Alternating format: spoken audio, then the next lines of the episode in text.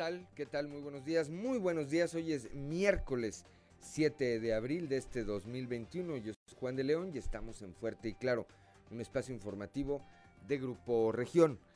Saludo como todas las mañanas a quienes nos acompañan a través de las diferentes frecuencias, de nuestras diferentes frecuencias en todo el territorio del estado. Aquí para el sureste a través de la 91.3 de FM, transmitiendo desde Saltillo, desde el corazón del centro histórico de la capital del estado. Para las regiones centro, centro desierto, carbonífera y cinco manantiales, por la 91.1 de FM, transmitiendo desde Monclova, la capital del acero. Para la región laguna de Coahuila y de Durango, por la 103.5 de FM, transmitiendo desde Torreón, la perla de la laguna. Y para la región norte de Coahuila y el sur de Texas, por la 97.9 de FM, transmitiendo desde Piedras Negras, desde la frontera fuerte, la frontera fuerte de México. Un saludo también, por supuesto, a quienes nos distinguen con el favor de su atención a través de las redes sociales, de las diferentes páginas de Facebook de Grupo Región. Muy buenos días, bienvenidos, bienvenidos a la información. Hoy hay mucha información, por cierto, y estos son los titulares de hoy.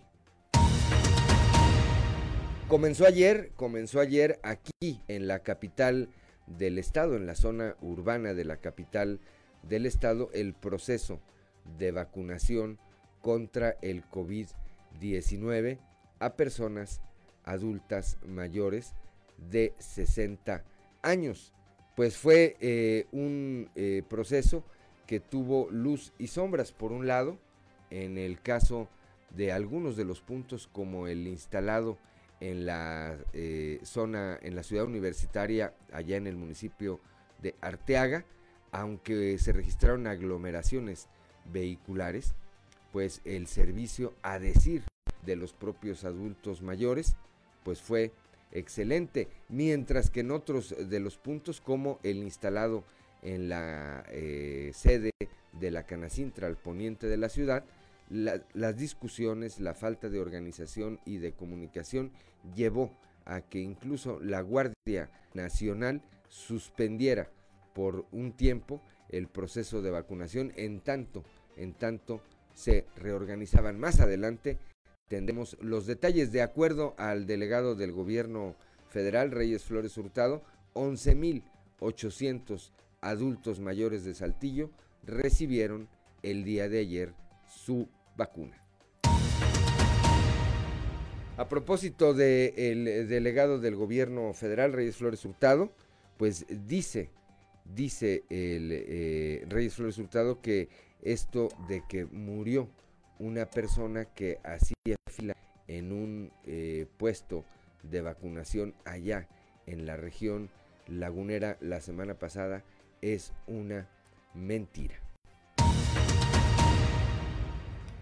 Continúan, allá por cierto, en la Perla de la Laguna, continúan las quejas de adultos mayores en torno a la campaña de vacunación contra el COVID-19 y en las nuevas sedes eh, instaladas en escuelas de la Universidad Autónoma de Coahuila, las condiciones de atención a los adultos mayores no muestran mejoría. Esto de acuerdo a los testimonios de los propios usuarios. El 80% de los fallecimientos por COVID-19 es en adultos mayores de 60 años, por eso la delegada de los programas integrales eh, de desarrollo de la Federación, Claudia Garza del Toro, esto en la región centro, dijo que los abuelitos deben acudir a los módulos de vacunación para quedar inmunizados por el riesgo latente que aún existe. Aseguró que no se han registrado secuelas ni en la región centro ni en la región carbonífera después de la aplicación. En este tema de la vacunación, el presidente del Comité Estatal del PRI en eh, Coahuila, Rodrigo Fuentes Ávila, dijo que el gobierno federal debe dejar de jugar con la salud de los mexicanos, sobre todo con la de los adultos mayores. Esto a partir de lo que considera un plan de, de vacunación contra el coronavirus. El día de ayer la alcaldesa del municipio de San Pedro, Patricia Grado Falcón, denunció, denunció que sufre de violencia política por parte del exdiputado local Edgar Sánchez Garza, hoy por cierto candidato a alcalde por el Partido Verde de México. Con 2.400 empresas turísticas y alrededor de 100.000 personas capacitadas en materia de higiene, Coahuila tiene un ejército que no baja la guardia y mantiene las acciones y el seguimiento puntual para cuidar la salud de los coahuilenses y de quienes visitan la entidad. Esto lo aseguró el día de ayer el gobernador Miguel Ángel Riquelme Solís. Bueno, pues esta, esta y otra información vamos a tener el día de hoy aquí aquí en Fuerte y Claro. Yo soy Juan de León y comenzamos.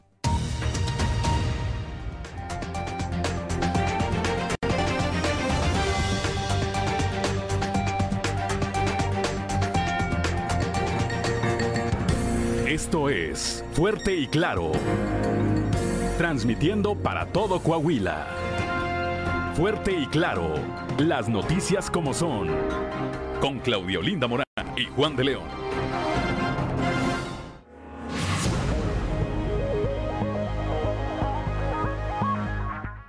6 de la mañana, son las 6 de la mañana con 8 minutos, que no se le haga tarde.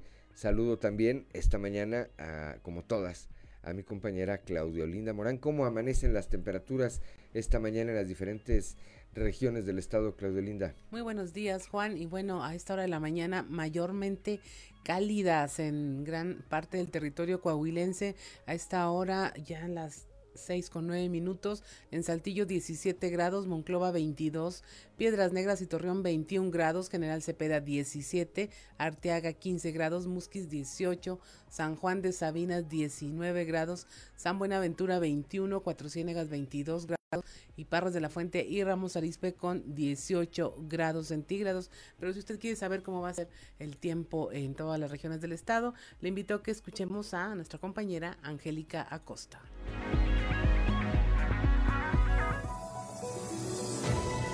El pronóstico del tiempo con Angélica Acosta.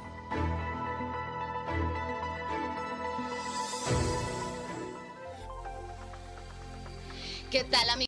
¿Cómo están? Qué gusto me da saludarte en este bonito miércoles, mitad de semana. Ya estoy lista para darte los detalles del clima. Pon atención, Saltillo, máxima de 25 grados mínima de 17 durante el día, soleado la mayor parte del día, va a estar cálido, por supuesto, va a estar agradable y por la noche de un cielo claro pasaremos a parcialmente nubladito. No te me preocupes, la probabilidad de precipitación es de 0%. Excelente. Monclova, temperatura muy cálida, 38 grados como máxima mínima de 21. Durante el día muy caluroso, vamos a tener bastante solecito, recuerda mantenerte bien hidratado y por la noche áreas de nubosidad, de igual manera también cálido por la noche, 1% la probabilidad de lluvia para Monclova. Excelente. Torreón, Coahuila, máxima de 36 grados, mínima de 20. Durante el día vamos a tener mucho solecito, va a estar muy, muy cálido. Recuerda no exponerte tanto a los rayos solares, por favor. Y por la noche un cielo totalmente claro, de igual manera cálido por la noche. 0%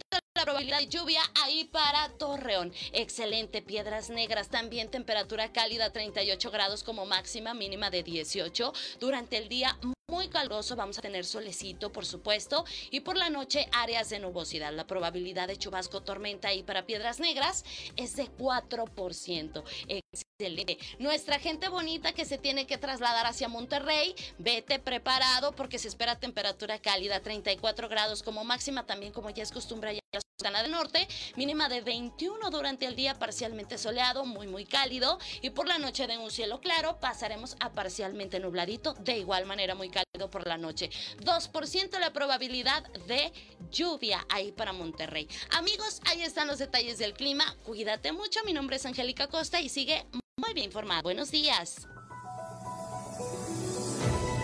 El pronóstico del tiempo con Angélica Acosta.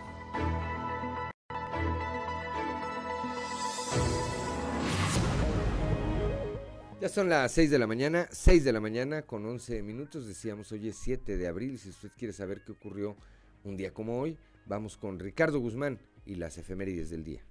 1, 2, 3 o'clock, 4 o'clock, rock. ¿Quiere conocer qué ocurrió un día como hoy? Estas son las efemérides con Ricardo Guzmán día como hoy, pero de 1903, nació en General Cepeda Carmen Aguirre Flores de Fuentes, educadora y actriz, precursora del teatro en Saltillo. Fundó el grupo de teatro de la Universidad Autónoma de Coahuila. También, el 7 de abril pero de 1948, se creó en Ginebra, Suiza, la Organización Mundial de la Salud, cuyo fin es salvaguardar la salud de la niñez y los adultos marginados del mundo. Y un día como hoy, pero de 1950, fue celebrado por primera vez el Día Mundial de la Salud.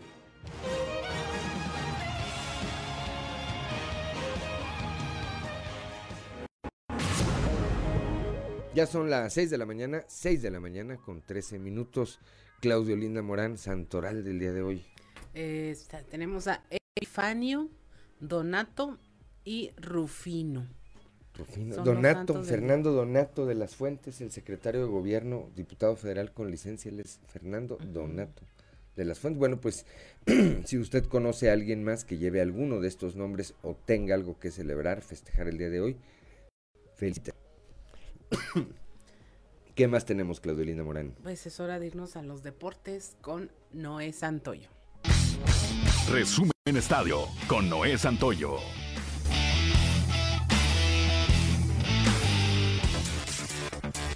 Inició la aventura de los octavos de final de la Conca Champions para los equipos mexicanos. El día de ayer la máquina de Cruz Azul igualó contra el Arcaye a cero goles el club haitiano debutante de la Conca Champions, que pudo resistir 90 minutos y aguantar su valla invicta ante Cruz Azul, que dio un partido para el olvido al utilizar jugadores suplentes. El Real Madrid se impuso este martes goles por uno a Liverpool en su partido de ida en el estadio Alfredo Di Stéfano en el que mostró su mejor versión y neutralizó a un conjunto inglés que solo tiró una vez a portería por la 6 del conjunto blanco en los cuartos de final de la UEFA Champions League. Este encuentro se convirtió en el mejor de Vinicius desde llegó al Real Madrid, coronando con un doblete que les da gran ventaja tras la ida. Mientras que el Manchester City arrancó una victoria al Borussia Dortmund en el minuto 90, gracias a un gol de Phil Foden, que deja a los de Pep Guardiola con una exigua ventaja para la vuelta, dos goles por uno y con eliminatoria completamente abierta. El día de hoy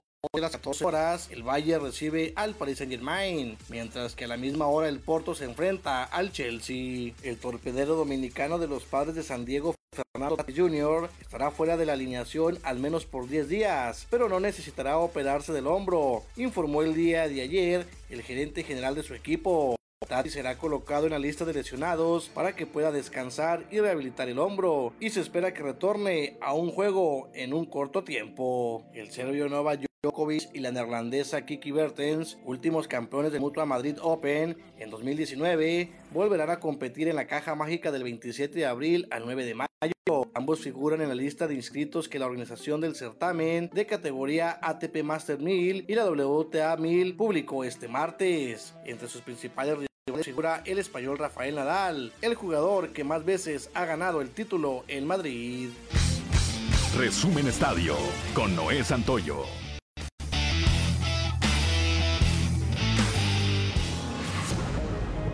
Ya son las 6 de la mañana, 6 de la mañana con 15 minutos.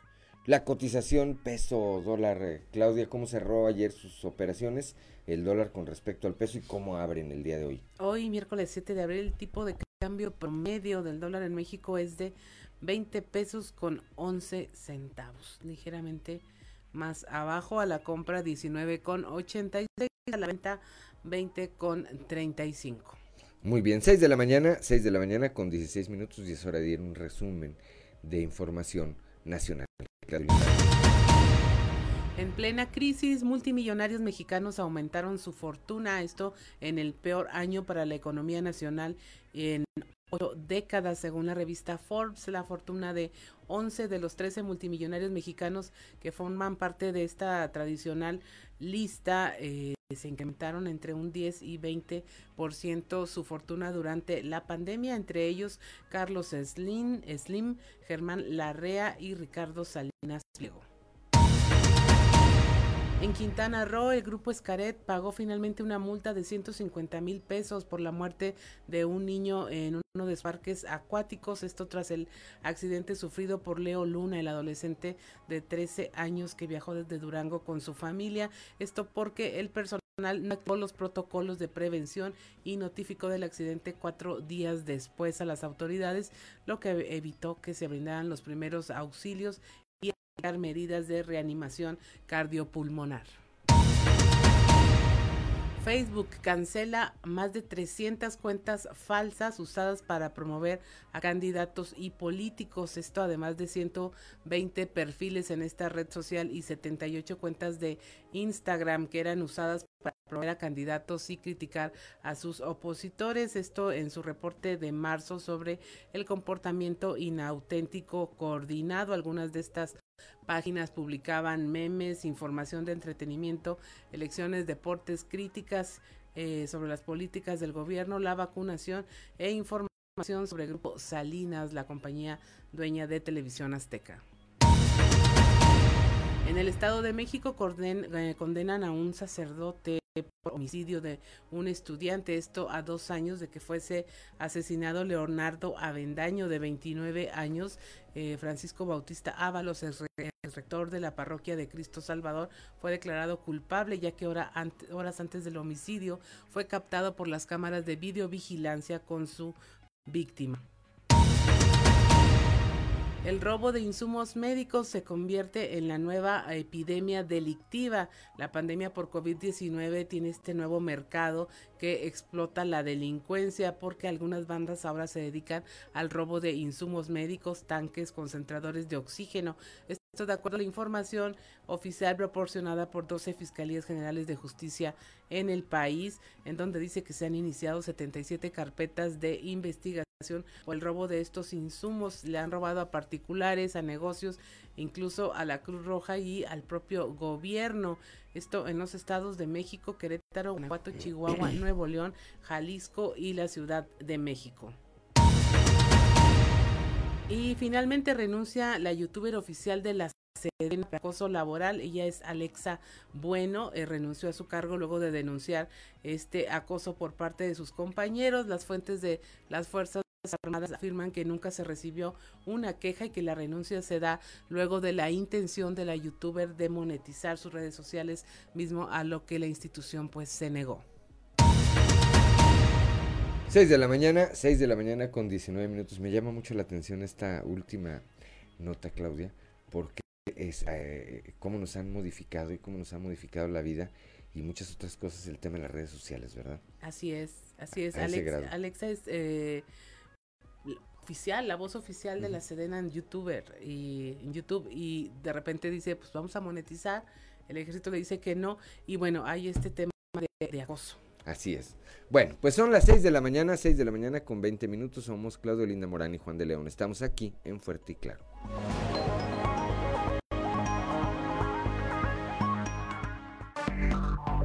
Enseguida regresamos con Fuerte y Claro. Ya son las 6 de la mañana, 6 de la mañana con 23 minutos. Comentábamos al inicio de este espacio informativo, bueno, pues que ayer había dado inicio este proceso de vacunación contra el COVID-19 a adultos mayores aquí en la zona urbana de la capital del estado. Uno de los puntos en donde se registraron eh, pues conflictos fue el instalado ahí en la Canacintra, al poniente de la ciudad. Ahí estuvo mi compañero Christopher Vanegas. Cristo, muy buenos días. Hola, ¿qué tal Juan? Muy buenos días, te saludo con mucho gusto aquí a nuestros escuchas y como bien comentas, el día de ayer arrancó el proceso de vacunación de adultos mayores y pues bueno, en el punto de Canacintra se presentaron varios conflictos, esto debido a la mala organización que se tuvo por parte de miembros del gobierno federal, quienes en un punto, eh, cuando se estaba llevando a cabo el proceso, se aglomeraron bastante personas en la entrada de esta bebida que estaban dejando pasar a personas que no contaban con su registro y que iban llegando. Esto causó el descontento entre los ciudadanos, quienes pues con justa razón les reclamaron y luego comenzaron a discutir entre sí. esto se tuvo que cancelar momentáneamente el proceso de vacunación y al respecto el encargado de la Secretaría de pues esto fue lo que comentó. Pues poder reorganizar, no sé si me permitan trabajar para poder reorganizar a la sí, gente. O sea, no se suponía que ya tenía un proceso de organización. Si es posible, podemos reanudarlo, pero si me permiten trabajar. Y si no es posible, si no, es, pues, si no me permiten ustedes este, trabajar bueno, y antes, y antes, sí, antes de que nosotros este, estuviéramos aquí en la entrevista, porque llegó, un grupo a provocar, ¿Cómo violentar. Lo identificaste, Luis? Oye, joven, si se van a hacer su reunión, háganla más distante, pues Sí. la fila aquí está. No, bien, ¿cómo identificaste? Era un grupo que ¿Cómo mandó la distancia? no sé, Llegó un grupo, llegó un grupo gritar Los medios de a, los- a la gente que ya estaba formada le y eso le provocó, vamos, un conato de violencia que se perdió la fila, se perdió el orden con el que iban a entrar y pues de esa forma nosotros no podemos reanudar hasta en tanto podemos reorganizar a la gente. Entonces ahorita tienen suspendida el, el Vamos a ingreso, suspender suspendida la el vacunación. ingreso, vamos a suspender la, la- la vacunación en este punto hasta que podamos garantizar la seguridad de los que están dentro y que la, la vacuna pueda fluir como normalmente. Con la gente que está afuera, ¿qué es lo que va a suceder? ¿Cuál es la indicación? ¿Deberán incorporarse Ahorita, el día de eh, mañana? Pues bueno, depende, depende si se puede ahorita eh, anudar, que nos podamos reorganizar o inclusive cancelar el punto, o sea, puede ser distintas variantes. Mañana, 6 de la mañana con 26 minutos. Bueno, pues así, así se dieron, así se dio este proceso de vacunación ahí en la Canacintra el día de ayer. Habrá que estar pendientes de hoy, Cristo Vanegas. Sí, así es, vamos a estar muy pendientes pues para saber si el día de hoy se, se va a continuar este, con, eh, con esta mala logística que, se, que predominó el día de, de ayer en estos puntos de vacunación, Juan. Bien, muchas gracias por tu reporte, Cristo, como, como todos los días. Que tengas excelente mañana, Juan, un gusto saludar. 6 de la mañana, 6 de la mañana con 26 eh, minutos, pues sí, este fue el, eh, ahora sí que las sombras, decíamos al inicio de este espacio, que fue de luz y sombras porque en otros puntos más adelante, más adelante vamos a platicar con los compañeros Raúl Rocha como los eh, instalados en la Arena Saltillo y en el caso de la Autónoma de Coahuila, pues que yo vi varios testimonios de ciudadanos que dijeron que les había ido muy bien, pero lo que ocurrió en la Canacintra, pues me parece que lo vimos todos también. Eh, la intervención, la intervención de la Secretaría de la Defensa Nacional para poner orden, para poner orden ahí. Eh, eh, los servidores de la nación, pues yo entendería que nerviosos o agobiados por lo que estaba ocurriendo, pues la emprendieron incluso hasta con los medios de comunicación. Más adelante les vamos a presentar un material relacionado con este, con este eh, tema y en donde pues una de las afectadas fue nuestra compañera Leslie, Leslie eh, Delgado. 6 de la mañana, 6 de la mañana con 28 minutos a propósito de Leslie Delgado. Ella platicó ayer con el eh, delegado del gobierno federal con respecto a este tema del que se habló eh, de que en un punto de vacunación allá en la región lagunera, en Torreón específicamente, un adulto mayor esperando fila o haciendo fila para ser eh, vacunado había perdido la vida. Leslie, muy buenos días. Hola, muy buen día, Lick. Te saludo con gusto en esta mañana, nuestro red escuchas y que nos sigue a través de redes sociales. Efectivamente, pues eh, platicamos con el delegado del gobierno federal en Coahuila, eh, Reyes Flores Hurtado, acerca pues de esta exposición que hizo la Comisión de Derechos Humanos del Estado de Coahuila, como bien eh, lo mencionaste, respecto al caso de un adulto mayor que eh, sufrió un infarto esperando eh, pues ser vacunado en, en uno de los puntos de vacunación ubicado en el TEC de la Laguna y pues bueno, vamos a escuchar lo que dijo al respecto el delegado. Es una mentira. ¿Tú crees que si hubiera fallecido alguien en un módulo de esto no se hubiera hecho un escándalo nomás por redes sociales en cinco minutos? No, ex- no, nosotros no nos dimos cuenta, y, uno. Y dos, hablan de un módulo que, se, que, que- yo eh, eh, declaré desde la semana pasada, se canceló desde el viernes. Entonces ni había módulo, no conocemos este, la persona eh, que tuvo esa afectación, no vimos a ningún caído, no vimos nada. ¿No? O sea, yo sabría si en cualquier punto de vacunación, ustedes sabrían, hombre. O sea, es un tema, cualquier persona ahorita, cualquiera que se desmaye, les aseguro que no tardan, no, no tardan en caer al, al, al, piso que ustedes ya están encima tomándole fotografías y video. ¿No? Esa es la, la, gente, además alrededor, todos tienen celulares, todo el mundo tiene capacidad de tomar en cinco segundos una foto o un video. Eso hubiera hecho un escándalo. La realidad es que lo tomaron de una nota de que supuestamente, no, no supuestamente, que afirmó eh, desde la semana pasada estaba ese chisme en Torreón. Hasta esta semana trascendió. Es una mentira. Son las 6 de la mañana, 6 de la mañana con 30 minutos. Bueno, pues ayer, eh, Leslie, nomás para cerrar este espacio, ayer durante esta, esto que ocurrió allí en la Canacintra, pues eh, sufrieron de ahí algunos eh, compañeros de los medios de comunicación, entre ellos tú, sufrieron pues de una agresión, de un, de, un intento de impedir su labor por parte de los servidores de la nación. Efectivamente, sí, eh, realmente eh, varios compañeros de los medios de comunicación nos encontrábamos documentando lo que está ocurriendo en este punto de vacunación del Centro de Convenciones Canacintra. Al interior de este centro, precisamente, pues se encontraban los servidores de la nación. estábamos documentando precisamente la falta de organización que se encontraba eh, al interior y ante esto, pues ellos trataron de impedir el ejercicio periodístico que estábamos realizando. Ellos decían que pues no podíamos grabar, que no podíamos estar en ese lugar. Eh, quedó registrado en algunas eh, transmisiones en vivo que estuvimos realizando y pues bueno, ahí pues hacemos un llamado al delegado Reyes Flores Hurtado para que pues nos permitan realizar nuestro ejercicio periodístico.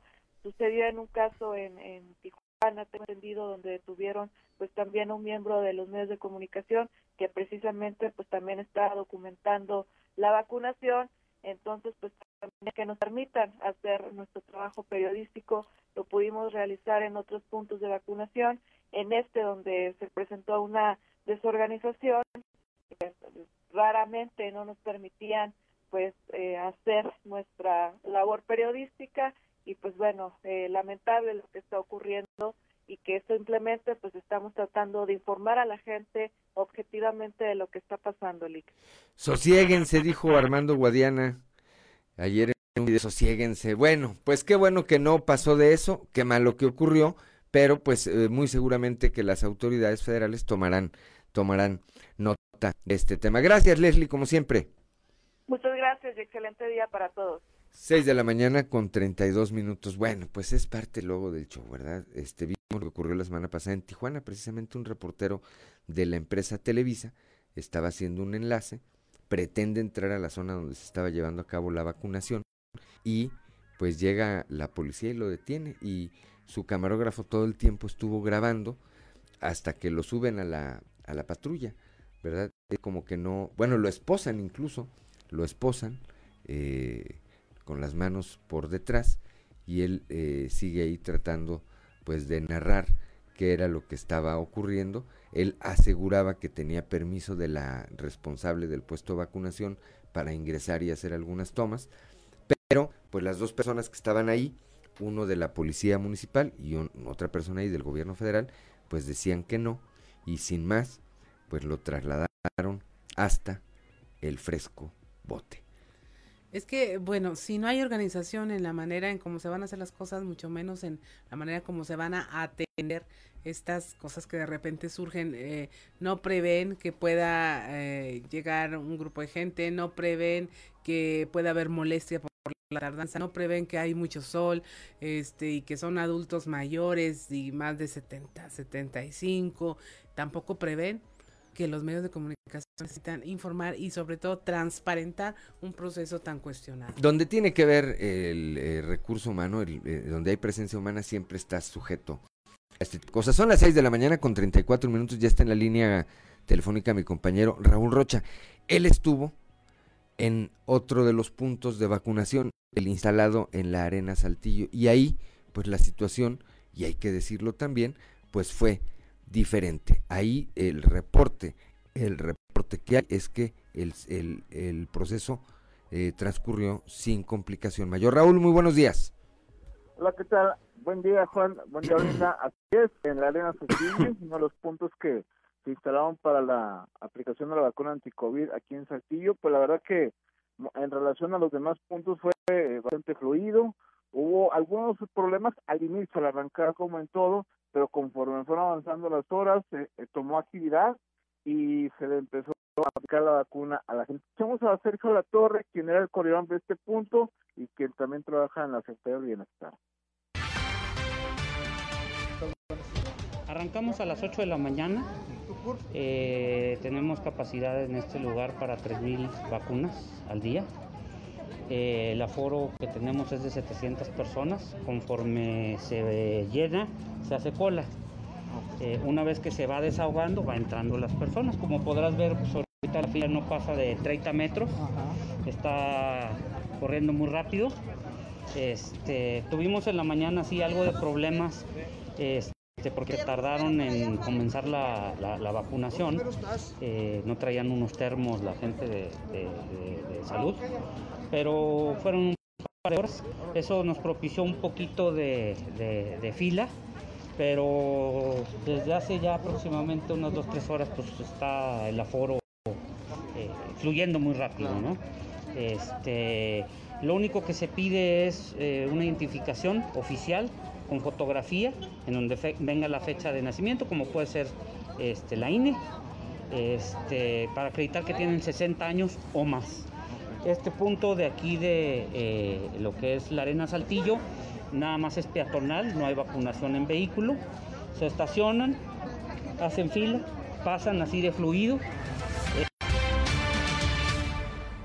6 de la mañana con 36 minutos. Bueno, pues esta fue la otra cara la otra cara de la moneda. Habrá que ver eh, cómo se desarrolla el día de hoy también en eh, los diferentes eh, puntos, Raúl, y escuchar, me parece que es lo más importante, el sentir de quienes pues son ya inoculados.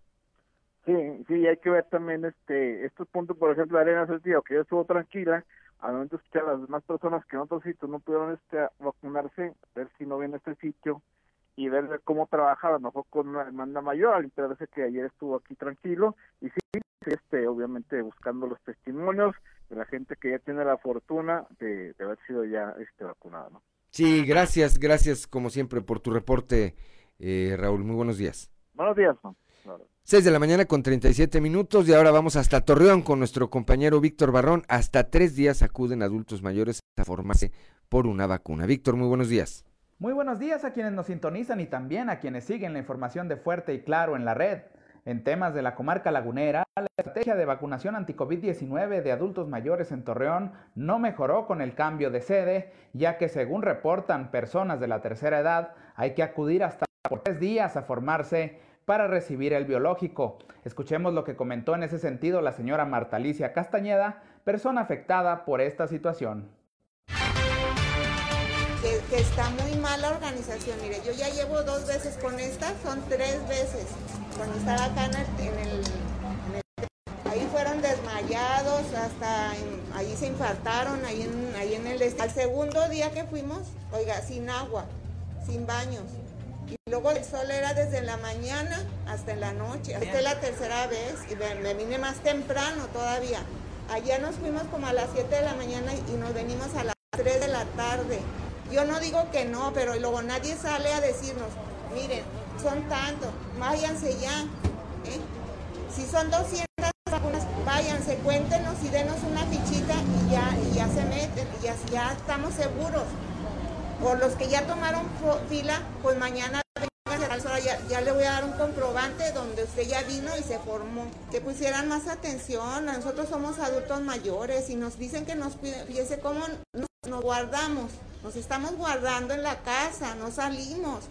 Y nos tienen horas, ¿eh? que era de veras inhumano, inhumano.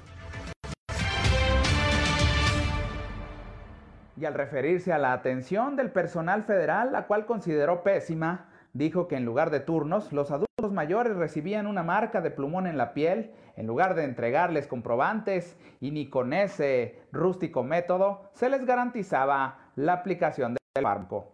Esta es toda la información. Desde La Laguna reportó Víctor Barrón. Que tengan un día excelente. Gracias, gracias a Víctor Barrón. Son las 6 de la mañana, 6 de la mañana con 40 minutos. Somos Claudio Linda Morán y Juan de León. Estamos aquí en Fuerte y Claro.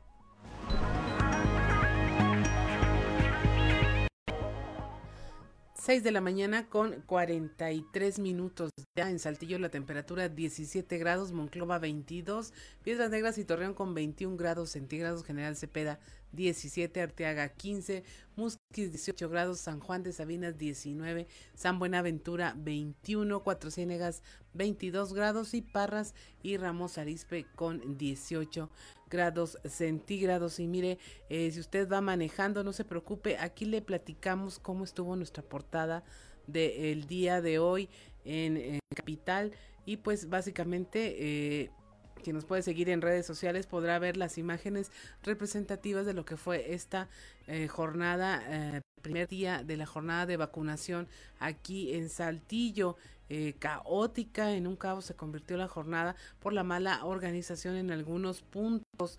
Eh, recordemos que hubo ahí algunas peticiones para que se dejaran ayudar por parte de las autoridades municipales y estatales. Esto no ocurrió y bueno, hubo reclamos con natos de bronca. Eh, se cerró uno de los puntos que estaban habilitados, pues todo ello en perjuicio de los adultos mayores que esperaban ser vacunados. También tenemos este tema de cómo el gobierno federal desconoce la muerte de un adulto mayor que estaba en la fila para ser vacunado allá en Torreón y que ya es objeto por parte de derechos humanos de una investigación. Eh, tenemos también como turismo no bajó la guardia durante esta temporada y bueno, hay 2.400 empresas turísticas y alrededor de 100.000 personas capacitadas ya en materia de protocolos eh, sanitarios. Tenemos también este tema de eh, el primer vacunado en Saltillo que ya esperaban con ansia que llegara esta inoculación para hacerse inmunes al COVID-19. Y bueno, es hora de que pare oreja y escuchemos qué es lo que está ocurriendo en los pasillos de la política.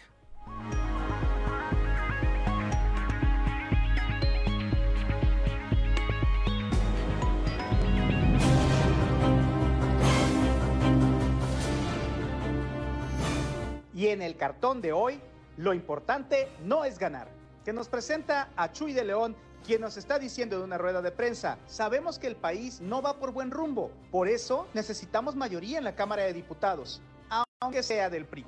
Como era de preverse, el inicio de la vacunación contra el COVID-19 en Saltillo resultó más que accidentado.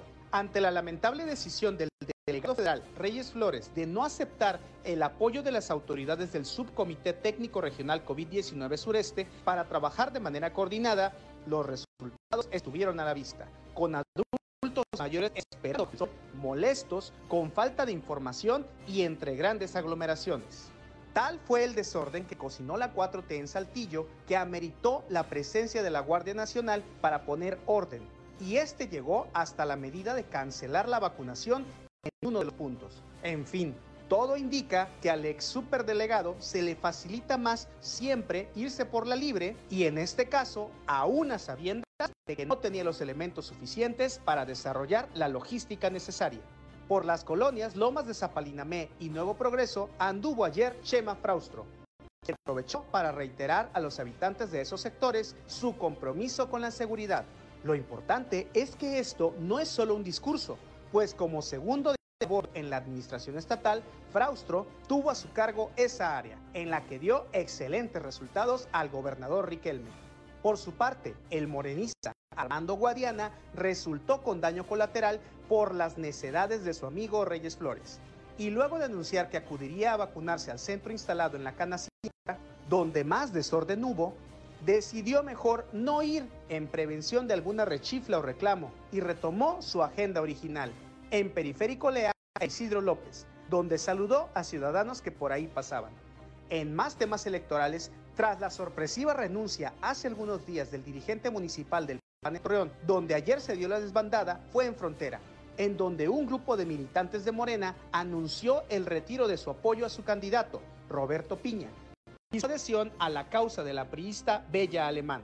¿Cuál será el peso específico de esa militancia en Morena? Solo ellos lo saben. Y por lo pronto dicen que Piña ayer anduvo tan campante como si nada hubiera pasado. Son las 6 de la mañana, 6 de la mañana con 47 minutos.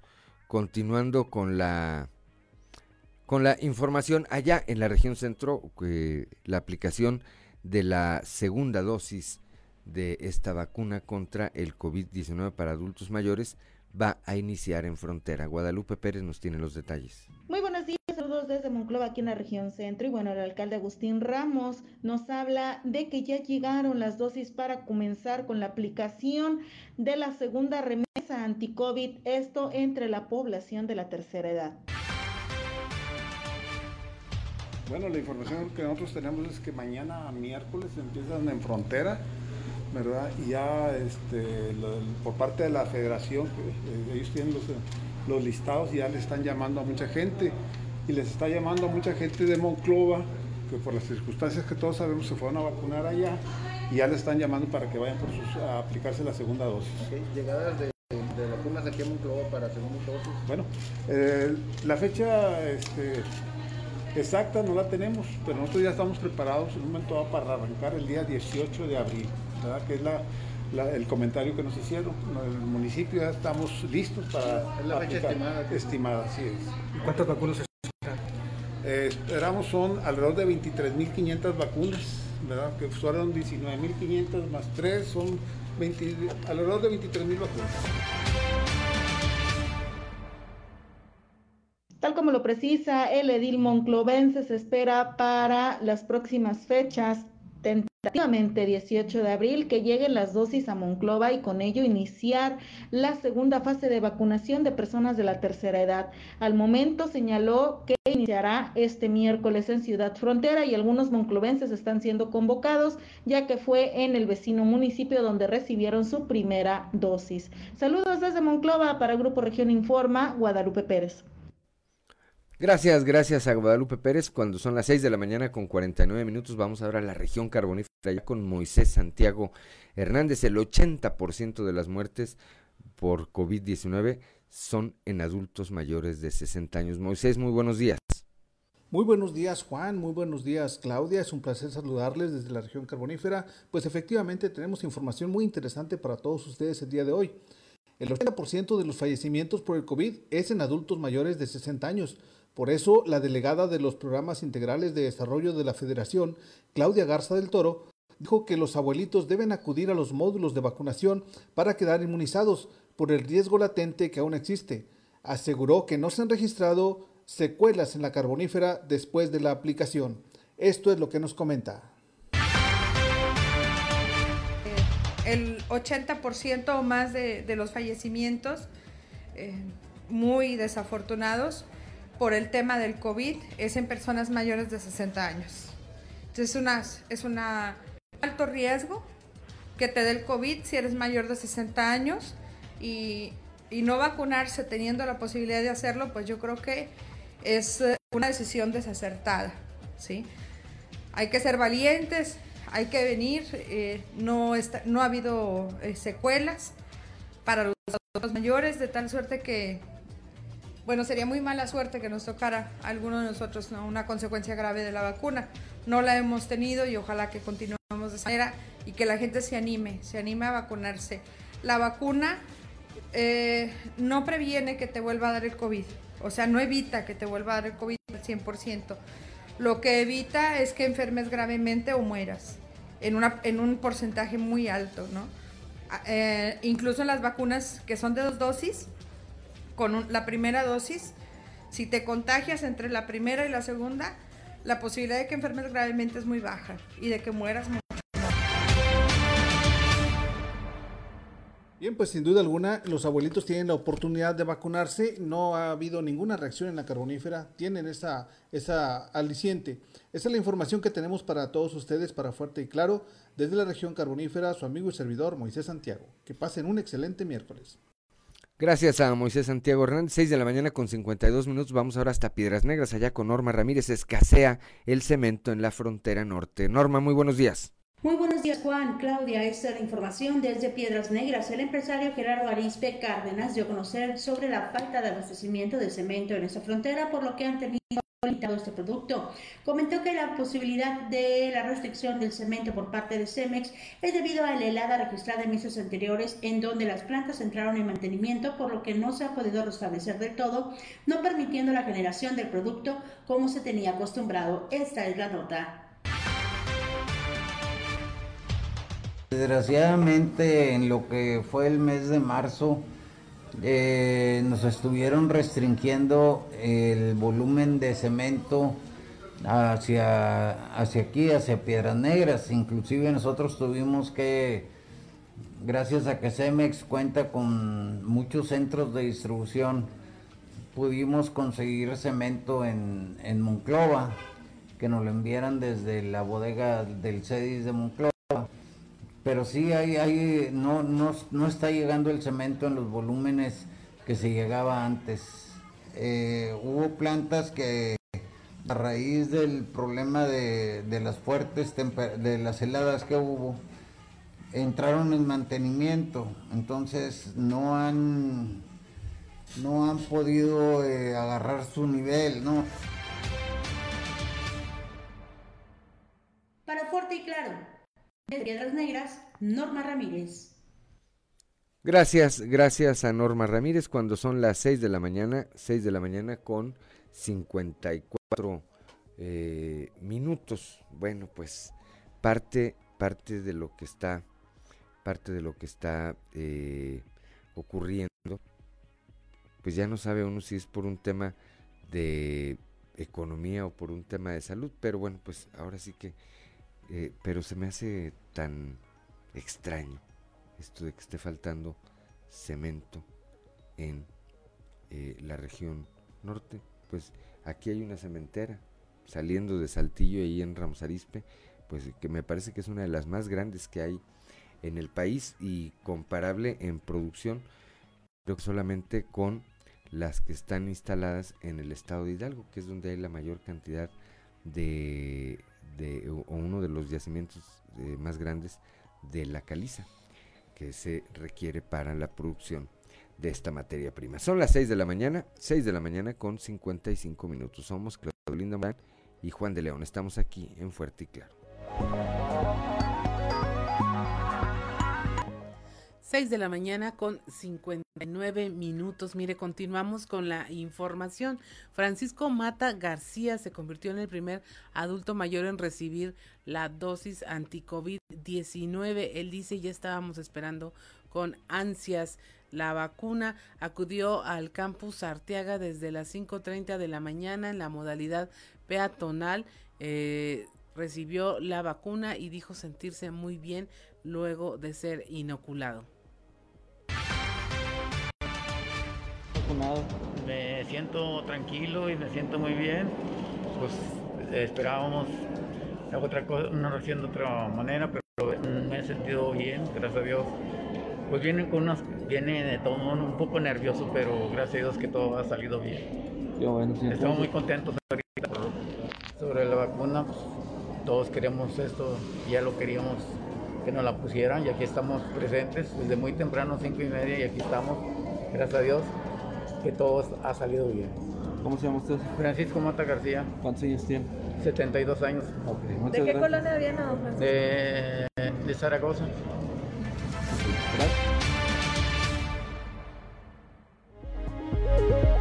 Siete de la mañana, policías de Saltillo atienden a personas que esperaban en la fila del, para el proceso de vacunación. Más de 80 elementos de seguridad pública de Saltillo atendieron a estos adultos mayores durante la espera. Christopher Vanegas nos tiene los detalles. Más de 80 elementos de seguridad pública de Saltillo atendieron a las personas que esperaban a ser vacunadas en algunos de los cinco centros de vacunación que se habilitaron en la ciudad para atender adultos mayores, llevándoles agua y agitando el tráfico pese a la negativa del gobierno federal de recibir ayuda por parte de las autoridades municipales para el proceso de vacunación. Desde el pasado fin de semana, el gobierno federal había rechazado la ayuda de las autoridades municipales y estatales en este proceso, que inició la mañana de este lunes en cinco puntos de la ciudad. La Narro, el Centro de Convenciones Saltillo y la UADC Campos Arteaga, en donde se habilitaron dos módulos, uno peatonal y otro vehicular. Sin embargo, ante la mala organización y la falta de previsión de los servidores de la nación, quienes son encargados de llevar a cabo el proceso de vacunación, en todos los puntos hubo largas filas, tanto peatonales como vehiculares, en donde los adultos mayores esperaban por horas para ser inmunizados y donde se presentaron conatos de riña. Por tal motivo, el Departamento de Seguridad Pública Municipal asignó a más de 80 elementos para que auxiliaran la vialidad con el fin de evitar un accidente vehicular. Además, los uniformados de la municipal llevaron botellas de agua a los adultos mayores para evitar problemas de deshidratación mientras esperaban ser vacunados. Por otra parte, pese a la negativa del gobierno federal de recibir ayuda, los cuerpos de seguridad estuvieron pendientes en todo momento de que no se presentara una situación de riesgo con este grupo de personas vulnerables.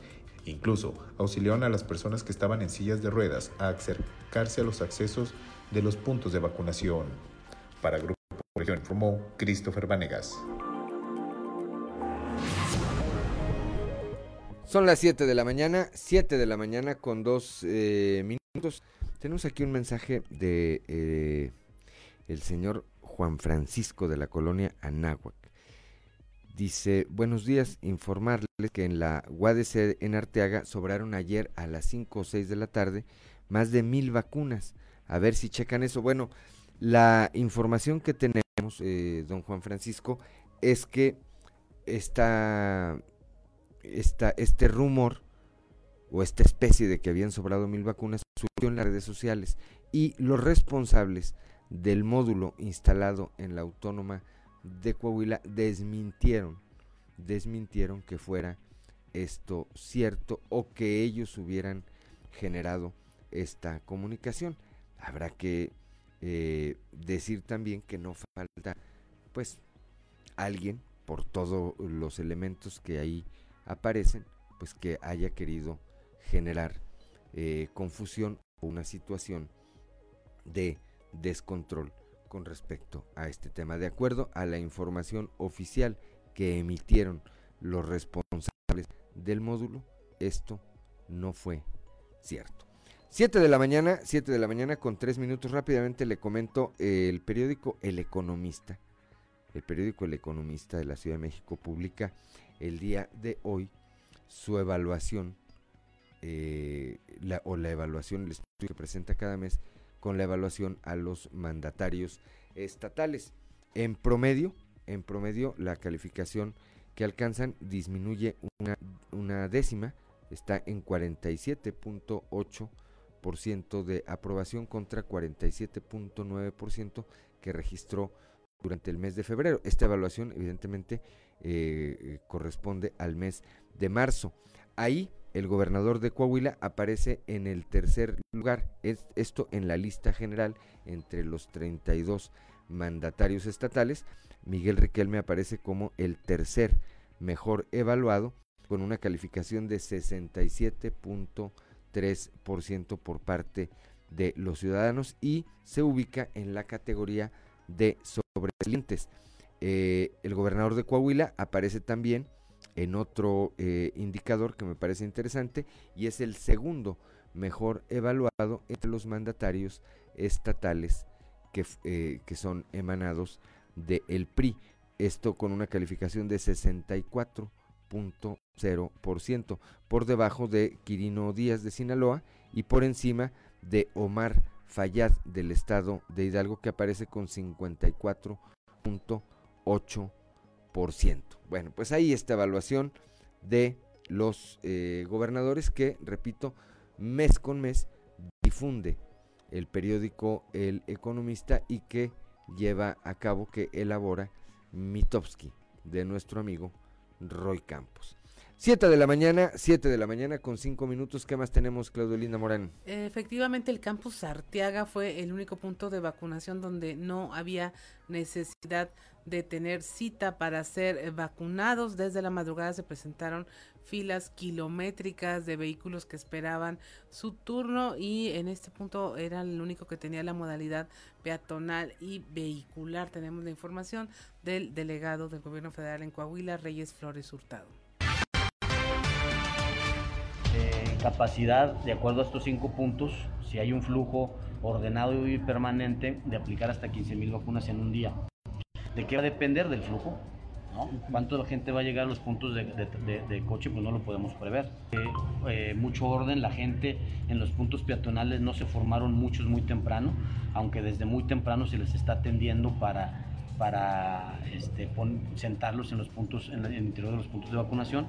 Prácticamente a la hora que empezó a operar el personal de bienestar no había gente, no había gente en los puntos de vacunación eh, peatonales y eso permitió que el primero que llegó tuviéramos oportunidad de meterlo, aunque llegara temprano, meterlo y sentarlo en, el interior. En los puntos de vacunación en coche hubo gente que se, que se formó desde ayer. Algunos no solo, solo dejaron los vehículos eh, marcando territorio, vamos, porque no, dejaron conductores. Y decirle a la gente que no haga eso, porque nosotros estamos empezando el operativo de organización muy temprano. 75 eh, en, en los puntos de vacunación Estamos vacunando población de 75 años y más. La idea es eh, la comodidad por, eh, porque es la población con más problema de movilidad, por cuestiones obvias. Eh, estamos vacunando a todo el adulto mayor de 60 que venga en el vehículo acompañado por un adulto mayor de 75 años. Si no viene un adulto mayor de 75 años, les pido que, no, que no se formen porque vamos a tener la pena de tener que pedirles que se salgan de la fila.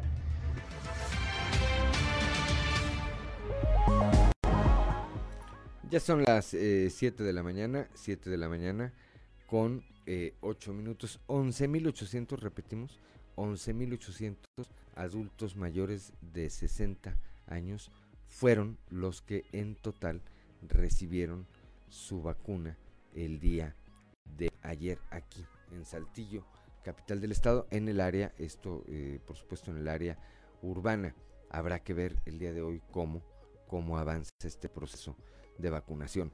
La Cámara Nacional eh, de Comercio, bueno, antes, antes, antes, eh, allá en Piedras Negras, allá en Piedras Negras, la posible reapertura de puentes internacionales no afectará al comercio local. Esto dice la Canaco.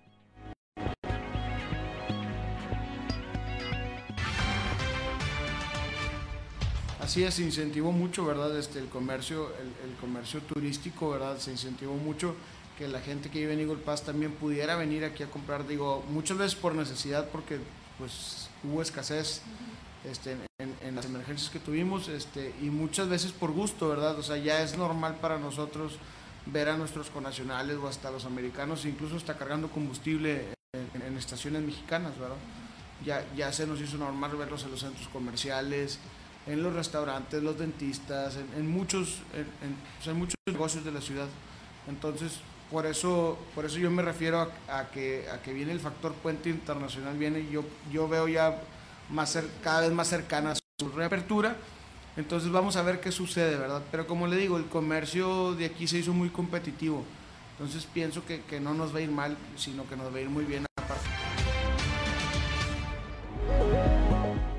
Son ya las 7 de la mañana, 7 de la mañana con, con 10 minutos acaba de dar vuelta, acaba de dar vuelta el reloj y sí, pues ya todo el mundo, Claudio Linda, tú que eres de origen fronterizo, este, nos podrás eh, platicar cómo ya eh, debe estar esperando con ansia que se dé esta reapertura por fin. Así es, con ansias locas diría yo, porque sí hay muchos productos que la gente consume eh, que son americanos, gringos, eh, porque son más baratos. Eh, de hecho, se generó un comercio ahí de las personas que sí podían seguir pasando porque trabajan eh, del otro lado para poder surtir estas cosas médicas, cosas, agujas para la insulina, este, aparatos para la presión, todo lo que tiene que ver con insumos médicos es muy requerido. Ah, ciertas marcas de productos que las personas saben que son más baratos de conseguirlos allá y, generaron este, este comercio. Conozco amigas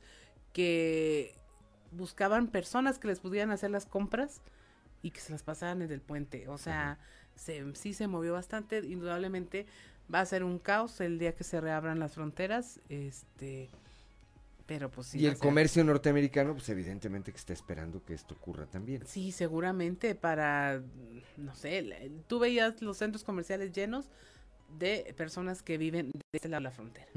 No se sustentan del comercio eh, local ahí, no, es, es del turismo, es de quienes pasan específicamente de compras o de negocios. Me imagino. Son las 7 de la mañana, 7 de la mañana con 11 minutos, con 2.400 empresas turísticas y alrededor de 100.000 personas capacitadas en materia de higiene. Coahuila tiene un ejército que no baja la guardia y mantiene las acciones y el seguimiento puntual para cuidar la salud de los coahuilenses y de quienes visitan la entidad. Esto lo señaló el día de ayer el eh, gobernador Miguel Ángel Riquelme Solís. Desde el inicio de la actual administración, dijo, se puso al sector turístico como una de las bases del desarrollo económico en Coahuila. Había mucho por hacer y así se diseñaron políticas públicas para integrar a todos los actores del sector, apoyándonos y escuchándolos para hacer las cosas lo mejor posible, dijo el mandatario estatal. De forma que al llegar la pandemia todos mantuvimos y estrechamos estos esfuerzos para anteponer la salud a todo, sabiendo que llegaría el momento de ir reactivando conforme los subcomités lo determinaran, con base en el compromiso de cumplir y hacer cumplir integralmente todos los protocolos de salud. Y eso, dijo eh, Riquelme, nos tiene en la posición de proteger primero la salud eh, y todos cooperamos en este sentido. El gobernador destacó también que lo que pueda captarse en este eh, periodo vacacional, siempre privilegiando las medidas de seguridad y protección, será de gran aliciente para la industria turística de Coahuila. 7 de la mañana, 7 de la mañana con 13 minutos. ¿Qué más tenemos, Claudelina Morán? Pide el PRI a la federación dejar de jugar con la salud de los mexicanos. Esto a través del presidente del Comité Estatal del Revolucionario Institucional, Rodrigo Fuentes, quien dijo que el gobierno federal debe dejar de jugar con la salud, sobre todo con los adultos mayores. Esto por el deficiente de vacunación contra el COVID-19.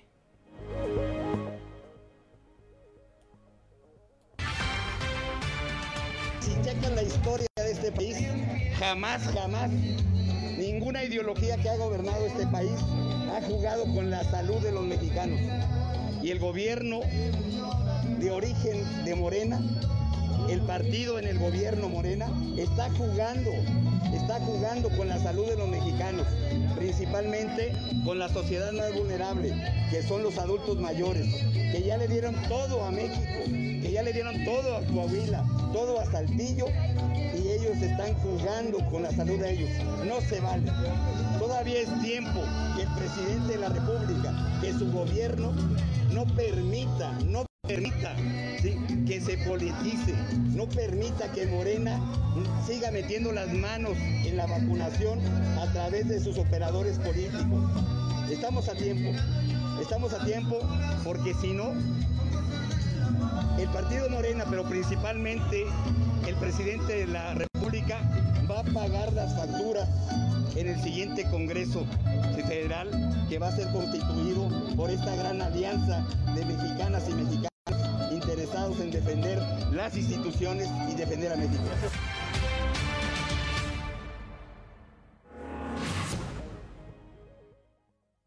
Mañana con 15 minutos somos Claudelinda Morán y Juan de León. Estamos como todos los días aquí en Fuerte y Claro y como todos los miércoles es eh, miércoles de tecnología con Luis G.I.G.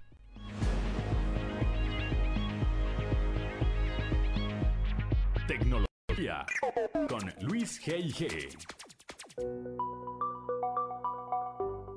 Pues bueno, se dio el bombazo y la verdad es que creo que sí teníamos las señales, pero nadie, nadie lo queríamos ver venir. ¿A qué me refiero? Bueno, es que a primera hora del día 5 de abril, obviamente esto en tiempo de Corea, la gente de LG justo fue la autora de este bombazo y es que anunciaron el cierre permanente de su división de teléfonos a nivel mundial. Y si bien el comunicado compartido por la marca no habla de las causas, refieren que esta decisión permitirá a la empresa destinar sus recursos en importantes áreas de crecimiento, como podrían ser los vehículos eléctricos, dispositivos del Internet de las Cosas, hogares inteligentes, robótica, inteligencia artificial, soluciones de negocio a negocio, así como plataformas y servicios. Hay que tomar en cuenta que obviamente LG es muy fuerte en la parte de televisores y línea blanca y obviamente pues sí, eh, ahí siempre han estado hablando de sus éxitos. Sin embargo, en el caso de los teléfonos inteligentes,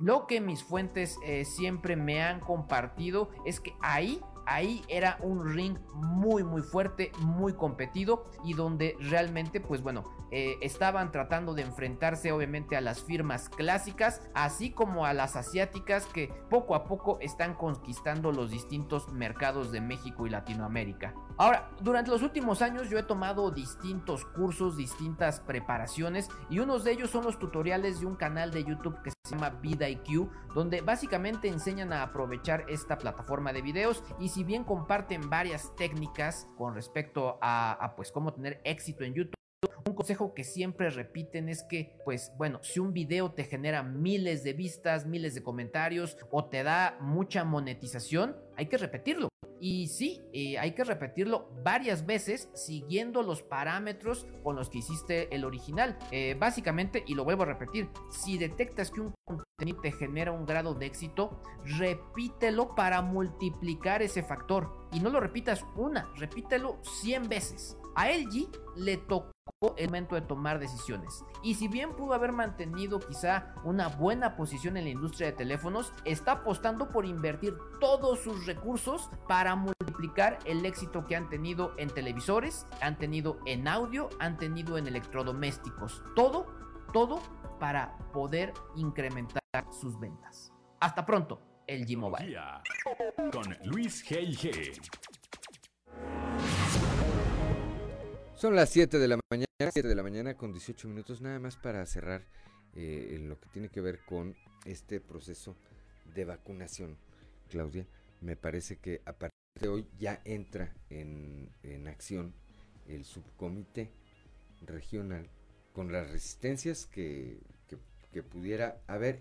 Esperemos que sea, que no existan y que sea para bien. Eh, desde muy temprano nos están reportando aquí eh, personal de servicios primarios a cabo la limpieza de las áreas en donde se van a concentrar o están concentrados ya una gran cantidad de adultos mayores. Se eh, instalaron donde no había toldos, sillas, puestos de, hidratación, baños eh, para dar una atención digna a la gente. Ayer yo veía una foto de un adulto mayor, una adulto mayor, que la llevaban pues cargando y iba a hacer al baño en los matorrales porque no pusieron baños. Bueno, eh, hoy está ya previsto que toda esta eh, logística en la que está participando las autoridades estatales y las autoridades municipales, pues contribuyan a que en donde ayer se prestó bien el servicio, pues hoy sea excelente. Y donde ayer hubo conflicto, pues que sea, que sea un buen servicio, porque al final del día se trata de que los adultos mayores, quienes hoy estarán ahí también por algunas horas esperando ser vacunados, pues reciban la mejor, la mejor de las atenciones. Qué lástima, qué lástima que previéndose este tema, pues desde un principio el delegado del gobierno federal, eh, pues no haya puesto más disposición, más disposición para trabajar de la mano con las autoridades eh, del Estado y del municipio. Mañana y en el transcurso del día les estaremos reportando cómo fue hoy este proceso. Son las 7 de la mañana, 7 de la mañana con 20 minutos somos Claudio Linda Morán y Juan de León. Estamos aquí en Fuerte y Claro.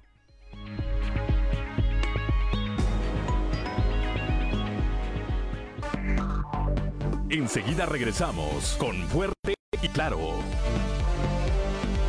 Son las 7 de la mañana, 7 de la mañana con 23 minutos. Somos Juan de León y Claudio Linda Morán. Claudio Linda Morán y Juan de León estamos aquí en Fuerte y claro. Saludo rápidamente a quienes nos acompañan a través de las diferentes frecuencias de Grupo Región en todo el territorio del estado. Para la región norte eh, de Coahuila y el sur de Texas por la 97.9 de FM, transmitiendo desde Piedras Negras. Para la región Laguna de Coahuila y de Durango por la 103.5, transmitiendo desde Torreón, la Perla de la Laguna. Para el sureste del estado por la 91.3 de FM, transmitiendo aquí desde el corazón del centro histórico de la capital de Coahuila y para las regiones centro, centro desierto, carbonífera y cinco manantiales por la 91.1 de FM transmitiendo desde Monclova, la capital del acero. Tengo en la línea telefónica y le aprecio mucho que me tome esta comunicación esta mañana a la maestra Gladys Ayala. Ella es candidata a diputada federal por el Distrito 2 bajo las siglas del Partido Revolucionario Institucional. Es además alcaldesa de San Buenaventura con licencia, pidió licencia para participar en este proceso electoral. Maestra, eh, candidata, muy buenos días. ¿Cómo va? ¿Cómo avanza la campaña? Muy bien, Juan, muy buenos días. Gusto en saludarte y agradezco yo el espacio que me brindan. Saludar a ti y a tu compañera Claudia. Muy buenos días para todos, para todos tus radioescuchas. Díganos, eh, ¿por dónde anda, candidata? Pues muy, muy bien, aquí iniciando ya en el cuarto día de, nuestra campaña, el día de hoy dirigiéndome a la región Laguna. Empezamos eh, con, con, con mucha actitud, con mucho positivismo y muy contenta por la aceptación de la gente en un distrito, el distrito número 2, Gladys Ayala como candidata a diputada federal de este distrito, el más extenso del territorio de Coahuila, 12 municipios, 5 regiones, en las cuales eh, en esta semana que es la primera de nuestro de nuestro inicio de campaña lo tengo diseñado para recorrer las 12 ciudades que conforman este enorme distrito, pero muy contenta por las muestras de apoyo y aceptación de nuestro proyecto, del proyecto de Gladys Ayala como candidata a diputada por el Revolucionario Institucional. Estuvo recientemente acá en Ramos Arispe, candidata. Así es. ¿Cómo le fue? El pasado lunes, muy contenta, muy bien, por la mañana eh, recorriendo el territorio, diversos eh, sectores de las colonias de Ramos Arispe, y ya por la tarde sumándonos eh, en equipo, haciendo inercia, el candidato Chema Morales y una servidora, y la verdad con una aceptación bastante favorable por parte de los habitantes de diversos grupos y sectores, organizaciones de Ramos Arispe, que reciben y arropan nuestro proyecto. Candidatos del Revolucionario Institucional que salimos a territorio con propuestas muy concretas porque conocemos las necesidades de nuestras comunidades, en el caso de Ramón Faripe, eh, Chema como un extraordinario alcalde por la tarde, un muy buen candidato. La verdad que creo que hoy los candidatos, la mejor carta de presentación que tenemos, los candidatos del Revolucionario Institucional, pues es el trabajo que tenemos de nuestro gobernador, de, Miguel Riquelme. El día de ayer estuvimos en la Carbonífera haciendo lo propio, acompañando al candidato a la alcaldía, a Miguel García, que lo conocen ahí en el pueblo como el Gachupín, y también con una aceptación bastante, bastante favorable. Recorrimos todos los minerales de esta hermosa ciudad, viendo las necesidades, escuchando a la gente, que sirve para retroalimentar los proyectos de los eh, candidatos a las alcaldías y una servidora hacer compromisos con los candidatos alcaldes y con la ciudadanía para que todas esas necesidades convertirlas yo en, propuestas legislativas. Este proceso, este proceso electoral, eh, candidata, reviste una importancia eh, particular para el país porque permitiría que haya un mayor equilibrio de las fuerzas en la Cámara de Diputados y con eso, pues evidentemente un contrapeso al poder ejecutivo eh, federal. ¿Por qué ahorita que la escuchan en eh, prácticamente todo el territorio del estado y evidentemente en el, eh, las áreas que comprenden su distrito, por qué tienen que votar por Gladys Ayala? ¿Qué les ofrece Gladys Ayala a, a los electores? El interés, el deseo de poder eh, llegar a ocupar un espacio eh, dentro de la Cámara Baja, en el, en el Congreso Federal, en la Cámara de Diputados, es precisamente por eso, como bien lo dice, hacer un contrapeso contra una mayoría que ha tomado decisiones de una manera muy insensible contra, contra la ciudadanía, contra nuestro país, eh, arrebatando y desapareciendo programas federales que venían a solucionar en gran medida las problemáticas en la ciudadanía.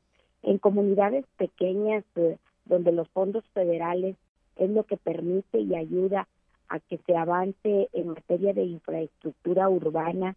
Eh, creo que es algo que debe de, hacer un análisis y fueron decisiones muy radicales que vinieron a perjudicar en gran medida, por una parte, en el apoyo a los municipios para poder seguir avanzando, y me refiero a fondos federales como el Fondo Minero, que en el caso de la región carbonífera grandemente afectado, en el rubro del turismo, y qué decir de dos rubros que son eh, eh, meramente eh, indispensables y deben de ser prioritarios como ejes rectores en cualquier en cualquier administración me refiero a materia de salud y de en materia de salud y de seguridad y que también fueron rubros que fueron eh, lastimados, que fueron por parte de los diputados acordados en la desaparición, inclusive algunos de ellos, y esto viene a ocasionar serios problemas y a complicar la, la operación en las administraciones municipales.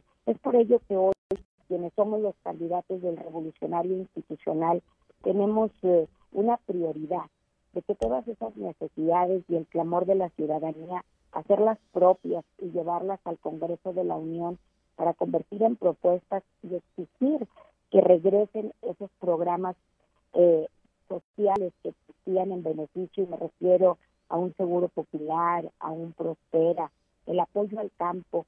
Hoy a Gladys Ayala le corresponde representar un distrito que gran parte de él lo ocupa eh, actividad primaria de la agricultura y la ganadería, y es uno de los sectores que también se ha visto grandemente lastimado.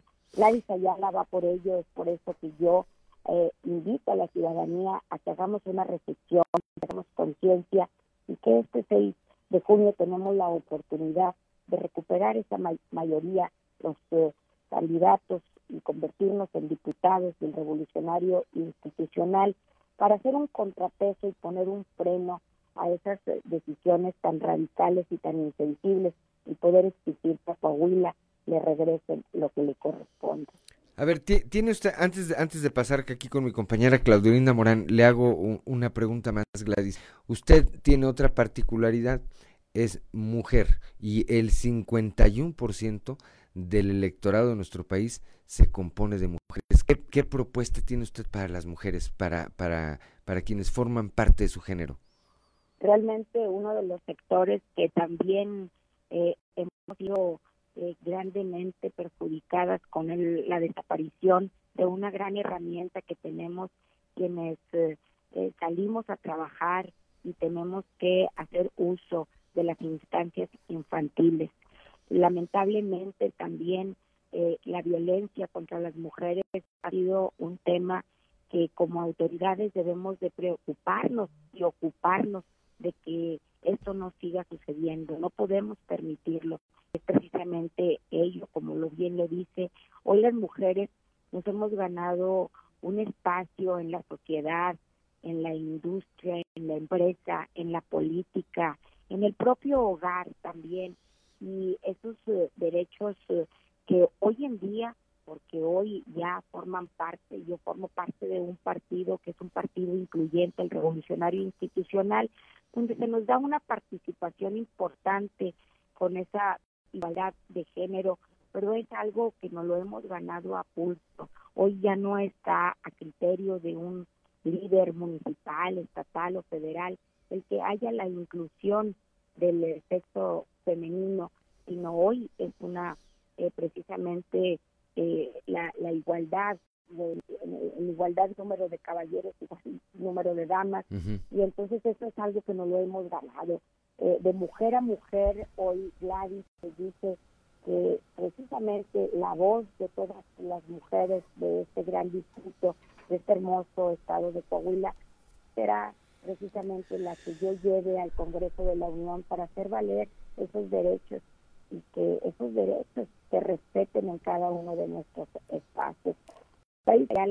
mucha gente me identifica como maestra, Juan. Soy abogada, soy licenciada en Derecho.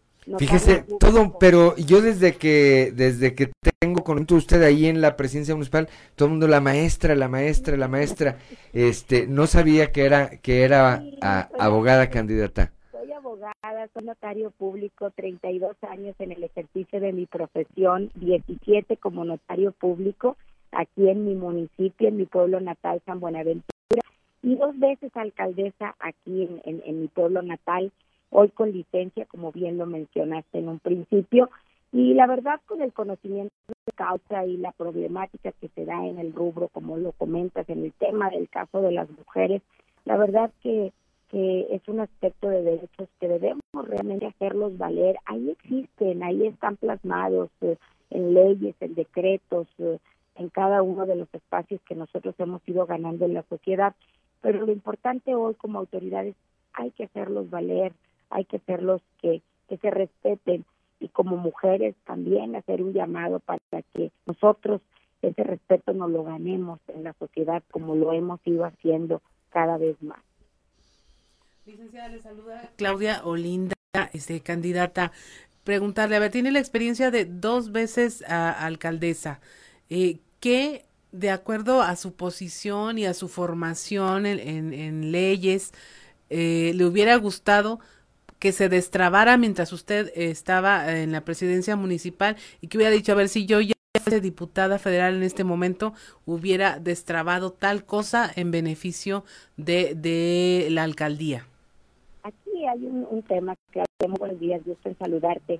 Hay un tema y que lo comento y, fue algo que a mí me impulsó a tomar la decisión que mi partido, el Revolucionario Institucional, me brinda esta gran oportunidad. Es un reto grande, pero la responsabilidad aún mayor.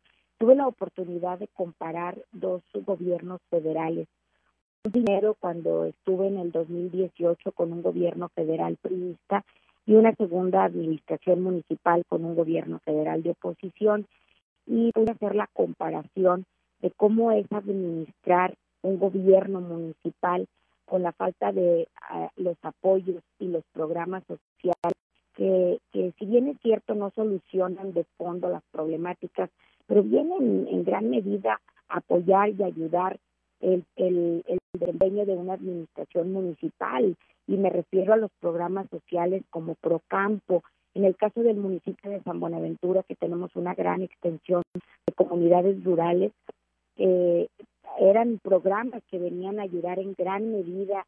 Eh, teníamos otros también en el rubro de la actividad primaria, como lo de la agricultura y la ganadería, que teníamos lo de la participación municipalizada, donde eh, de manera tripartita el gobierno federal el productor campesino, agropecuario y la eh, administración municipal, hacíamos frente a programas donde podíamos unificar el campo, podíamos ayudar a que el productor, el campesino, el pequeño propietario pudiera hacerse de insumos eh, y equipo para poder seguir trabajando la tierra y eh, dedicándose a la ganadería, que hoy en día son actividades muy lastimadas. Y además de ello, tenemos otros programas en el tipo de vivienda. ¿Qué decirte de materia de, en materia de salud? Que desaparece el seguro popular y que mucha, mucha de la gente es lo único a lo que tiene acceso en comunidades medianas, en comunidades pequeñas, que tenemos una gran parte, una gran mayoría de ellas en el, en el estado de Coahuila, hoy a Gladys Ayala como candidata diputada del Distrito 2, donde de los 12 municipios yo tengo 8 entre medianos y pequeños y el acceso a la salud, la verdad, es limitado, es limitado.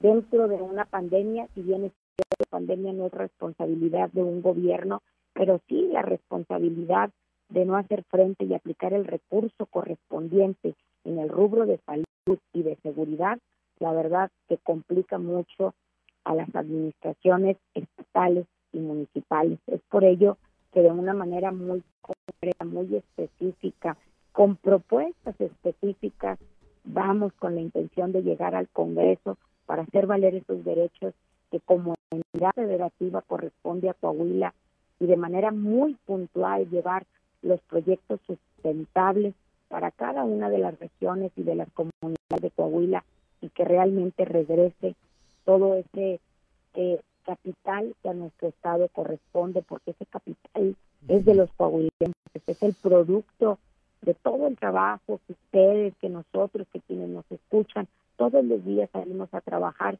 y eso es lo que nos corresponde a los coahuilenses, Claudia. Pues así, así, así tendrá que, que desarrollarse esta campaña, eh, candidata, licenciada, corrijo, y una disculpa, no sabía que yo todo el tiempo pensé que era maestra candidata. Le apreciamos mucho que nos haya tomado esta mañana esta comunicación, que no sea la, eh, si, si, bien sea la primera, que no sea la última vez que, que platiquemos durante estos 57, 56, 57 días que quedan todavía de campaña. Vamos a seguir eh, en comunicación permanente con usted para eh, pues continuar escuchando cómo va cómo va en este en este en este proceso electoral. Me reitero a las órdenes de ustedes, Juan, Claudia, y la verdad me daría muchísimo gusto seguir en contacto con ustedes para este, para mantener a todos a todos a todo su auditorio informado de los avances de nuestra campaña, la cual la bajaremos en mucho respeto, porque hoy más que nunca México, Coahuila, nuestras comunidades, eso es lo que necesita que llamemos a la unidad y que hagamos una campaña de altura, de mucho respeto, donde hoy salgamos territorio a trabajar, a hacer propuestas y no denostar al adversario político, hacerlo con mucha, con mucha altura y con mucho respeto. Y es lo que Gladys ya le está haciendo, trabajando en territorio y respetando a precisamente toda la gente que viene a arropar nuestro proyecto. Que así sea, candidata. Muy buenos días, muchas gracias. Muy bonito día y bendecido día. Muchísimas gracias. Gracias. Son las 7 de la mañana, 7 de la mañana con 40 minutos. Somos Claudio Linda Morán y Juan de León. Estamos aquí en Fuerte Claro. Ya son las 7 de la mañana, 7 de la mañana con 45 minutos y es hora de ir a las voces de hoy en Fuerte y Claro con Ricardo Guzmán. Lo dijeron fuerte y claro en región sureste. Reyes Flores Hurtado, delegado del gobierno federal, desconoce y niega el gobierno federal el caso expuesto por la Comisión de Derechos Humanos donde un adulto mayor falleció en Torreón tras esperar a ser vacunado. Una mentira. ¿Tú crees que si hubiera fallecido alguien en un módulo de esto no se hubiera hecho un escándalo nomás por redes sociales en cinco minutos? Región Laguna. Marta Alicia Castañeda espera ser vacunada en Torreón. Hasta tres días acuden adultos mayores a formarse por una vacuna. Esta es la tercera vez y me vine más temprano todavía. Nos estamos guardando en la casa, no salimos. Y nos tienen horas y ¿eh? que era de veras inhumano. Región Centro. Agustín Ramos, alcalde de Monclova, Aplicación de segunda dosis anti-COVID para adultos mayores iniciará en frontera. La información que nosotros tenemos es que mañana miércoles empiezan en frontera. Región carbonífera. Claudia Garza del Toro, delegada de los programas integrales de desarrollo de la Federación. El 80% de las muertes de COVID son adultos mayores de 60 años. El 80% más de, de los fallecimientos muy desafortunados por el tema del COVID es en personas mayores de 60 años. Región Norte. Gerardo Arispe Cárdenas, empresario. Escasea el cemento en la frontera norte. Eh, nos estuvieron restringiendo el volumen de cemento hacia, hacia aquí, hacia Piedras Negras. ¿sí? Las voces de hoy en Fuerte y Ya son las 7 de la mañana, 7 de la mañana con 47 minutos. Vamos ahora con Claudio Linda Morán y a un resumen informativo nacional. En plena crisis, multimillonarios mexicanos aumentaron su fortuna, esto en el peor año para la economía nacional en ocho décadas, según la revista Forbes. La fortuna de 11 de los 13 multimillonarios mexicanos que forman parte de esta lista se incrementó entre un 10 y un 20-25%. En esta lista están Carlos Slim, Germán Larrea y Ricardo Salinas Pliego. En Quintana Roo paga el grupo Escaret una multa de 150 mil pesos por la muerte de un niño en un parque acuático, esto tras el accidente sufrido por Leo Luna, el adolescente de 13 años oriundo de Durango que perdió la vida. El personal no activó los protocolos debidos de prevención, notificó el accidente hasta cuatro días después, lo que evitó que eh, se le brindaran desde los primeros auxilios hasta aplicar medidas de reanimación cardiopulmonar. Facebook cancela más de 300 cuentas falsas utilizadas para promover candidatos y políticos, esto en 120 perfiles de esta red social y 78 cuentas de Instagram que eran usadas para promover candidatos y criticar a sus opositores. Esto señaló en el reporte de marzo llamado Comportamiento Inauténtico Coordinado. En el Estado de México condenan a un sacerdote por el homicidio de un estudiante a dos años del asesinato de Leonardo Avendaño, Avendaño de 29 años, Francisco Bautista Ábalos, quien fuera rector de la parroquia de Cristo Salvador, fue encontrado culpable, puesto por los cargos de eh, homicidio y con eh, eh, hechos de tortura y asfixia. El robo de insumos médicos se convierte en la nueva epidemia delictiva. Esto porque algunas bandas ahora se dedican al robo de tanques, concentradores de oxígeno, guantes, eh, otros materiales sanitizantes. Esto de acuerdo a una información uh, proporcionada por 12 fiscalías generales de justicia del país. Los estados con mayor incidencia en este delito son el Estado de México, Querétaro, Guanajuato, Chihuahua, Nuevo León, Jalisco y la propia Ciudad de México. Renuncia la youtuber oficial de Sedena por acoso laboral. Alexa Bueno renunció a su cargo luego de denunciar que parte de sus compañeros se dedicaban a acosar la fuente de las eh, fuentes de las Fuerzas Armadas. Lo que dicen es que nunca se recibió una queja y que al contrario habría a la youtuber monetizar sus redes sociales, a lo que las autoridades castrenses se negaron. Y hasta aquí el, el informe noticioso a nivel nacional. Gracias, gracias a Claudio Linda Morán. Cuando son las 7 de la mañana con 51 minutos, vamos ahora al show de los famosos con Ámbar Lozano.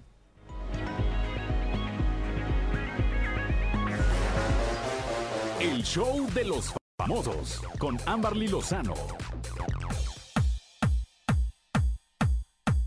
Tefi Valenzuela insiste en que no otorgó el perdón a Eliazar Gómez. Tefi Valenzuela sigue insistiendo que ella no otorgó el perdón a Eliazar Gómez y que sufrió negligencia por parte del juez y de su propio abogado. Algunos famosos se han solidarizado con la modelo y cantante e incluso algunos han especulado sobre el tema. El periodista de espectáculos Gustavo Adolfo Infante reveló que quizá la empresa para la que Eleazar trabaja, que es Televisa, movió sus influencias para que lo dejaran en libertad.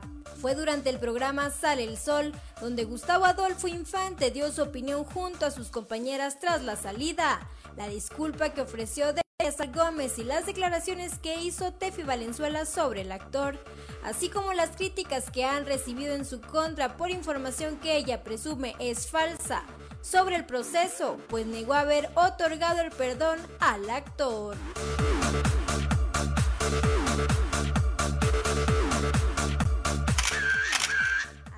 Carmona usa canción de Alicia Villarreal en su campaña política. Arturo Carmona utiliza la música de una canción que hiciera famosa su ex esposa Alicia Villarreal en su campaña para diputado por Nuevo León y asegura que cuenta con el permiso de la cantante. En su mejor época, el grupo Límite del que Alicia Villarreal era la vocalista. Uno de sus mayores éxitos fue el tema Ay Papacito, y Carmona lo utiliza en sus giras de proselitismo, obviamente con letra apoyando su candidatura como diputado para el Distrito 11 del estado de Nuevo León.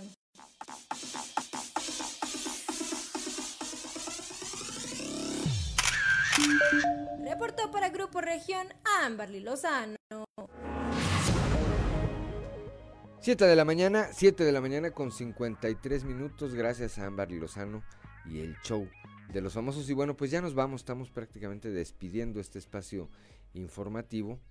Eh, que difundimos todos los días de eh, a partir de las 6 y hasta las 8 de la mañana. Gracias como siempre a Ricardo Guzmán en la producción, a Ricardo López en los controles, a Cristian y a Ociel que hacen posible la difusión de Fuerte y Claro y de los el resto de los espacios informativos a través de las redes sociales, a Claudio Linda Morán como siempre por su acompañamiento, por ese aporte fundamental que es el punto de vista, que es el punto de vista de la mujer, pero sobre todo gracias a usted que nos distingue con el favor de su atención. Lo esperamos el día de mañana a partir de las 6 y hasta las 8 de la mañana aquí en Fuerte. Y claro, por lo pronto no se vaya en un momento más en, eh, a través de nuestras diferentes frecuencias los espacios informativos locales de Región Informa. Allá en Torreón por la 103.5 con Sergio Peinbert. En Vidas Negras para el norte del estado y el sur de Texas desde eh, la 97.9 con Norma Ramírez. Para las regiones centro, centro cierto, carbonífera y cinco manantiales, Joel Barrera, Joel Barrera y Rebeca Hernández, Rebeca Hernández y Joel Barrera por la 91.1 de FM y aquí por la 91.3 de FM. En un momento más regresamos. Claudio Linda Morán, Ricardo Guzmán y su servidor Juan de León. No me queda sino desearle que tenga usted un excelente día.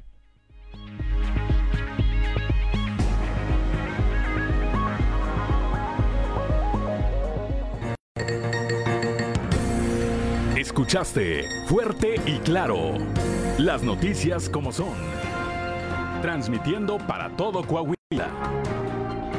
Fuerte y claro con Juan de León. De lunes a viernes a partir de las 6 de la mañana.